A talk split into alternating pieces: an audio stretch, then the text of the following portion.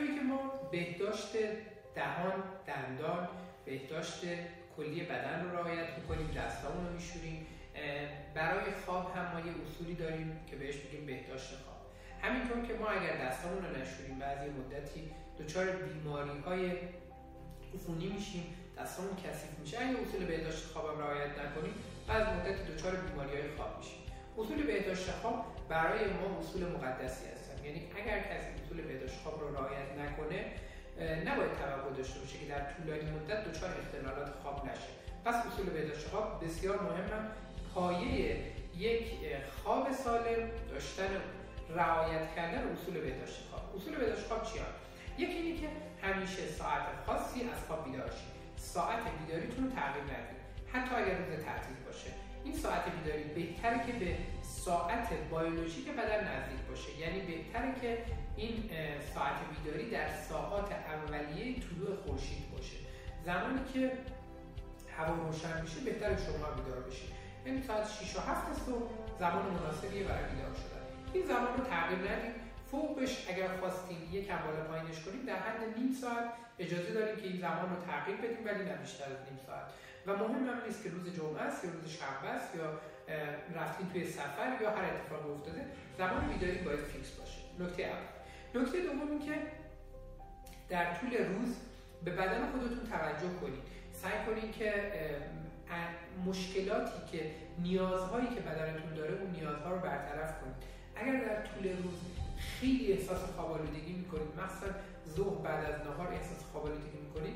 بهتر یه چرت کوتاه بزنید. یه مثلا چرت در حد یه رو نیم ساعت حد اکثر یه خواب کوتاه نیم روز برید برای اینکه اون خستگی از بدنتون خارج بشه و بقیه روز رو بتونید با فعالیت با قدرت ذهنی و جسمی بهتری به کارتون بپردازید. ولی این چرته ساعت آخر شب یا ساعت دیر وقت بعد از ظهر اگر باشه همین خواب کوتاه باعث اختلال در خواب شبانه میشه. نکته دوم این که توی بهداشت خواب خیلی مهمه که محیط خواب ما محیط درستی برای خواب باشه. محیط درست خواب یعنی محیطی که نه زیادی سرد باشه نه زیادی گرم باشه. نه زیادی تختمون سفت باشه نه زیادی تختمون نرم باشه. و اینکه اون محیط محیطی باشه که ساکت باشه و محیط اختصاصی برای خواب باشه. ببینید بعضیا توی تخت خوابشون کتابم می‌خونن تخت خوابشون کار باقی مونده از ادارهشون هم انجام میدن و خیلی کارهای دیگه توی تخت خواب انجام میدن. این باعث میشه که مغز ما بعضی مدت شرطی بشه. اینطور که من توی تخت خوابم خیلی کارها انجام میدم. در واقع مغز ما یاد می‌گیره که تخت خواب جاییست برای نخوابیدن. ولی برعکسش مغز ما باید یاد بگیره که تخت خواب جاییست برای خوابیدن. یعنی وقتی که ما میریم داخل تخت خواب بدون اینکه به خواب فکر کنیم و بدون اینکه بدونیم که چیکار داریم می‌کنیم به صورت اتوماتیک باید بخوابیم.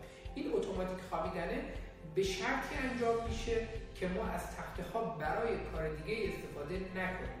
از تخت خواب فقط میشه برای رابطه جنسی و برای خواب استفاده کرد. برای موارد دیگه نباید از تخت خواب استفاده کنیم. اینم نکته بعدی. نکته بعدی اینه که در حین خوابمون وقتی که شب خوابیدیم سعی کنیم که محیط اطرافمون رو آماده کنیم برای خوابمون. بهتره که توی تاریکی مطلق بخوابیم و هیچ نوری توی اتاقمون نباشه. بهتر از چندین ساعت قبل از خوابمون از وسایل الکترونیکی استفاده نکنیم و اگر هم مجبوریم از وسایل الکترونیکی استفاده کنیم نورشون رو به حداقل برسونیم یا از اپلیکیشن هایی که طیف نور آبی بنفش رو از بین می‌برن و طیف نور آبی بنفش رو بلاک می‌کنن از این اپلیکیشن ها استفاده کنیم تا نور موبایلمون و نور تبلت یا پیسیمون چشممون رو اذیت نکنه. اینا نکات خیلی مهمی هم برای اینکه در واقع ترشح ملاتونین که هورمون خوابه توی بدن شما درست به جریان بیفته. نور درمانی هم برای خواب خیلی مهمه. شما به صورت طبیعی بدنتون قبل از اینکه به خواب برید در ساعات غروب خورشید با یه نور طیف قرمز که نور غروب خورشیده آشنا میشه و اون نور رو شما می‌بینید و بعد نور به سمت سیاه و بدون نور بودن پیش میره. یعنی نور تقریبا هست میشه. این چیزیه که بدن ما یه سیگنال خیلی مهمی برای بدن ماست که آماده شو برای خواب. ما اگر توی اتاقمون نور مسکونی اتاقمون خیلی قوی باشه این باعث میشه یه سیگنال متضادی به مغز ما مخابره بشه که الان وقت خواب نیست وقت بیداریه. برعکسش تو طول روز اگر محیطی که توش بیدار میشیم اتاقمون نورگیر نباشه و چراغامون هم نورش کم باشه ما تو طول روز خوابالود میشیم. به خاطر که ترشح هورمون خواب اشتباها ادامه پیدا می‌کنه و مغز فکر می‌کنه که همچنان زمان زمان خوابیدنه. در مورد بهداشت خواب اصول بهداشت خواب بسیار مفصله ولی اصول اولیه و مهمش همینایی که من بهتون